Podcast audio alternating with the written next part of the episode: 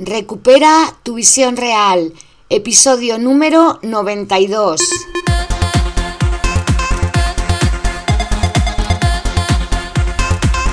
Muy buenas a todas y a todos. Soy Mar Bueno, optometrista y profesora de Kundalini Yoga.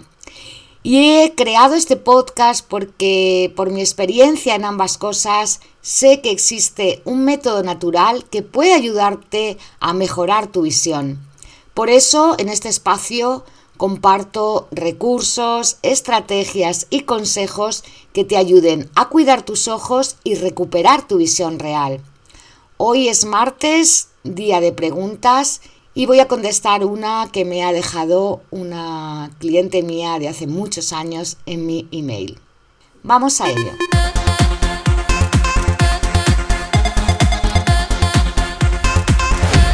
Hola, muy buenas, espero que estés muy bien y que tu día esté transcurriendo perfecta y maravillosamente. Un martes más, día de preguntas y como te decía antes, voy a contestarte a una pregunta que me dejó Isabel, una cliente mía de muchos años en la óptica. Ella es miope, bueno, tiene miopía media y muchas personas de su familia también tienen este mismo defecto refractivo.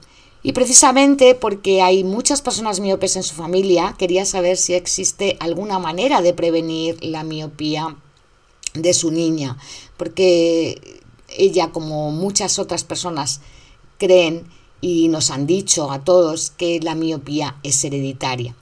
Así que muchas gracias Isabel por tu pregunta y aquí está mi respuesta. Lo primero de todo, para Isabel y para todos los demás, quiero incidir en que aunque la genética es un factor que puede influir en la aparición de miopía, hoy día sabemos que no es el factor fundamental. Hay otro factor que influye muchísimo más, que es el ambiente, tu ambiente, tus hábitos, tu estilo de vida. Gracias a los avances y a los estudios que está haciendo la epigenética, ya sabemos que los genes no te determinan, sino que muchas veces es lo que haces en tu vida y lo que haces con ellos, lo que realmente tiene una influencia en lo que luego vives y en lo que te pasa. Así que aunque haya un largo historial de miopes en la familia y que sí haya una mayor predisposición a tener miopía, si mejoramos los hábitos y el entorno y cuidamos nuestra salud visual, es muy probable que disminuyamos las posibilidades de aparición de esta. Así que una de las cosas fundamentales que todas las mamás, y no las mamás, todas las personas deberíamos tener en cuenta es observar una buena higiene visual. Existen muchísimas pautas o consejos para tener esa buena higiene visual. Consejos sobre iluminación, postura, alimentación, para que nuestro sistema visual sufra menos y que podamos sacar el máximo rendimiento sin estresarle, sin esforzarle y por supuesto que nos van a ayudar a prevenir una serie de problemas visuales, la miopía y otros muchos. Así que voy a enumerar aquí esos hábitos que yo considero indispensables, esenciales para mantener una buena salud ocular y que deberíamos enseñar a todos los niños. Todos deberíamos aprender desde que somos pequeños y mantenerlos durante la vida. El primero de todos es la distancia de lectura. Muchos niños se acercan cuando están leyendo un cuento, cuando están mirando el móvil, se van acercando cada vez más y más y también cuando escriben. Es importante observar que no se acerquen demasiado. No hay una distancia de lectura para todo el mundo igual que podamos decir, esta es mm, la óptima. Sin embargo, en optometría consideramos que lo ideal sería que cuando un niño lee o escribe y también un adulto, la distancia de los ojos al papel o al libro sea la distancia que hay entre el codo y el nudillo del dedo medio. Es lo que llamamos distancia de Harmon. Puedes medírsela a tu niño a tu niña y poner el libro o cuando lea para más o menos mantener esa distancia y observarles. Si vas viendo que va acercándose cada vez más, simplemente hazle consciente de que tiene que corregir su postura. Al final todas estas cosas se vuelven automáticas si estamos lo suficientemente pendientes de ellas. Otra cosa importante, sobre todo para los niños y los niños pequeños, es que no lean más de 10 minutos seguidos sin cambiar la mirada hacia lejos, sin relajarla. Así que si sois papás y os ponéis a leer un cuento o un libro con ellos, cada 10 minutos tratad de hacer ese descanso, mirad por la ventana, haced algún juego. Lo importante es que el niño desenfoque la vista de cerca y sea capaz de relajar sus ojos mirando hacia la lejanía. También si está estudiando o jugando con el ordenador, es muy importante que cada 20 o 30 minutos se levante y camine, que camine por la casa o si tenéis la suerte de tener un jardín o un patio, pues que salga y estire un poco sus piernas en el exterior. Estas pautas también valen para los adultos, solo que podemos expandir un poquito más de tiempo. En la lectura podemos hacer pequeños descansos, en vez de cada 10 minutos, pues cada 20. Y igualmente levantarnos no cada 20 minutos, sino cada hora, más o menos hora y media. Otra cosa muy importante es que se sienten correctamente cuando están haciendo un trabajo de cerca. Muchas veces los niños se sientan en sillas que no son adecuadas para ellos, los pies no le llegan al suelo, las mesas les quedan demasiado altas. Es fundamental que los pies del niño lleguen al suelo y que estén bien apoyados para que pueda poner recta su espalda. Si no le llegan, pues puedes mm, comprar un taburete o algún reposapiés para que esto sea posible. También es aconsejable que en vez de que lean en una mesa completamente recta, que lean en un plano inclinado de 20-30 grados. Para eso puedes usar un atril o incluso esas mesas que se levantan un poquito y se inclinan. Como digo, esto es muy aconsejable cuando se trata de niños pequeños que están desarrollando todo su sistema acomodativo y su sistema de fijación, porque los ojos descansan mucho más cuando miramos de cerca si estamos mirando un plano en esa inclinación, como decía, entre 20 y 30 grados.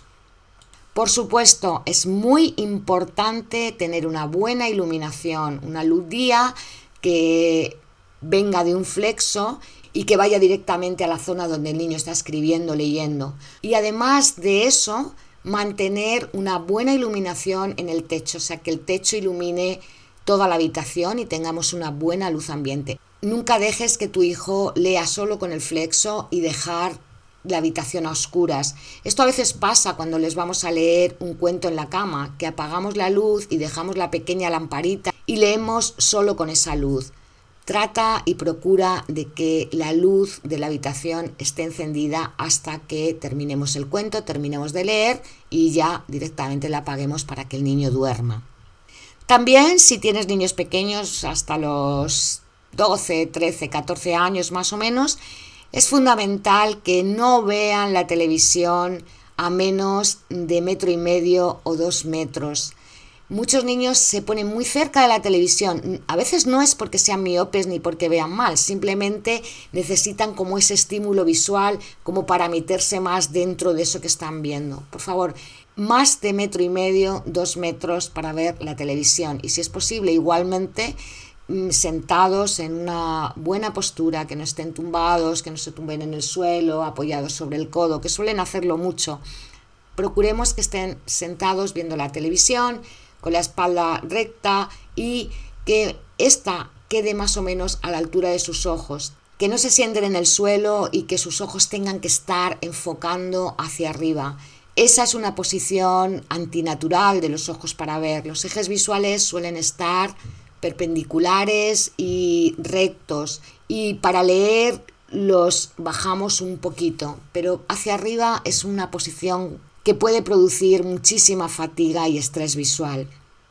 No tengo que decirte a ti como papá y mamá que la dieta es fundamental, que debe comer una dieta rica en verduras, en frutas, sobre todo aquellas que tengan vitamina A, E y C, que son fundamentales para el ojo.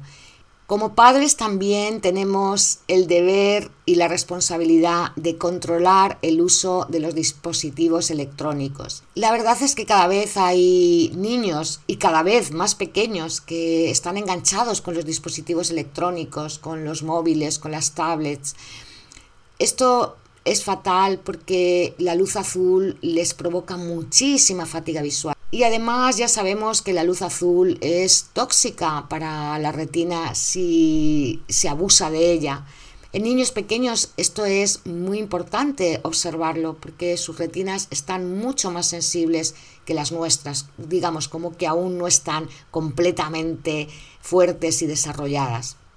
Y mi última recomendación es que no los tengas en casa tanto tiempo como últimamente los niños están. Hay que salir al campo, a los parques, a espacios libres, para que puedan correr, jugar, moverse, enfocar a todas las distancias. Se ha comprobado que los niños que están al menos dos horas eh, cada día al aire libre reducen el riesgo de tener problemas visuales y sobre todo padecer miopía en un 25% con respecto a los niños que no salen o que salen menos de casa. Así que aprovecha, aprovecha todo lo que puedas para salir con tus hijos a caminar, a pasear. Aparte de que va a ser beneficioso para sus ojos, vas a poder prevenir que la miopía aparezca, es que además es un momento ideal para estar con ellos, para jugar, para que aprendan a divertirse sin dispositivos electrónicos, para que socialicen, en fin, que salir a pasear y a la calle y a jugar y estar en el aire libre tiene muchísimas ventajas. Estas pautas que te he dejado aquí para los niños, para tus hijos si es que los tienes, o para los niños que tú conozcas y que vivan en tu entorno, también son válidas para todos los adultos, adaptando los tiempos, por supuesto, y bueno, nuestras obligaciones como adultos que son bastante diferentes que las de los niños. Pero lo que sí es verdad es que tenemos esa responsabilidad con ellos para enseñarles desde pequeñitos buenos hábitos visuales, buenos hábitos de vida que les permitan crecer con mayor salud, con mayor conciencia y sobre todo con una muy buena visión, ya que estamos tratando aquí el tema de los ojos. Y bueno, hasta aquí mi respuesta Espero que te haya servido a ti Isabel y a todos los que estáis escuchando este podcast en el día de hoy o si lo escucháis cualquier otro día. Ya sabéis que si queréis hacer alguna consulta o alguna pregunta, simplemente tenéis que poneros en contacto conmigo a través de WhatsApp. Vais a encontrar el botón en mi web yogancasa.es o escribirme un mail a ayuda@yogancasa.es también. Y no me queda decirte nada más que si quieres recibir consejos, información exclusiva sobre los cursos, sobre talleres y otra información interesante sobre el cuidado de los ojos, puedes inscribirte a mi lista que tiene el mismo nombre, Recupera tu visión real, y bueno, pues recibirás primero un ebook con las 10 mejores estrategias para la salud visual, las 10 mejores estrategias naturales. El ebook te llegará en el momento en que te inscribas y después seguirás recibiendo email con información variada sobre todo lo relacionado con los ojos y la salud visual. Y ahora ya sí, me despido deseándote un día excelente. Te doy las gracias de nuevo por estar, por escucharme, por acompañarme. Y si me escuchas ya sabes lo que te voy a decir, ¿verdad? Que te cuides mucho y que cuides tus ojos. Hasta mañana. Satnam.